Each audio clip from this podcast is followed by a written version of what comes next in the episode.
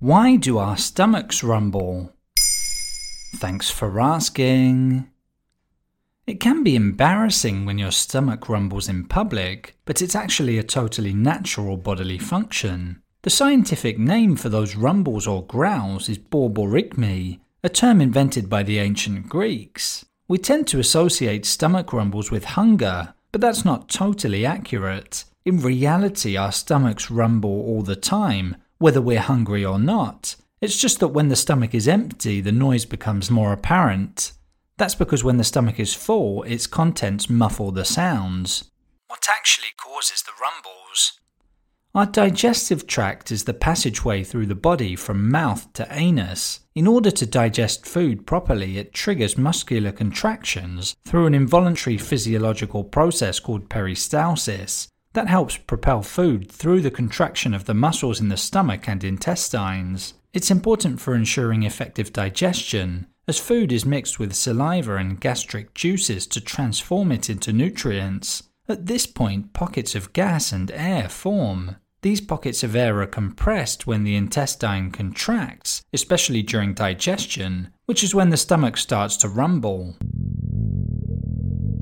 Can certain factors increase stomach rumbling? Yes, stress or swallowing too much air can accentuate the rumblings. In fact, contractions in the digestive tract are increased. Fizzy drinks can also have the same effect on the stomach. To reduce their intensity, you should stick to a balanced diet. Chew your food well before swallowing, and breathe calmly to avoid taking too much air into the digestive tract.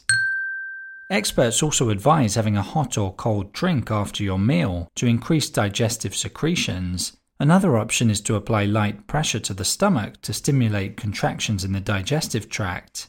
Should I be worried if the rumblings are intense?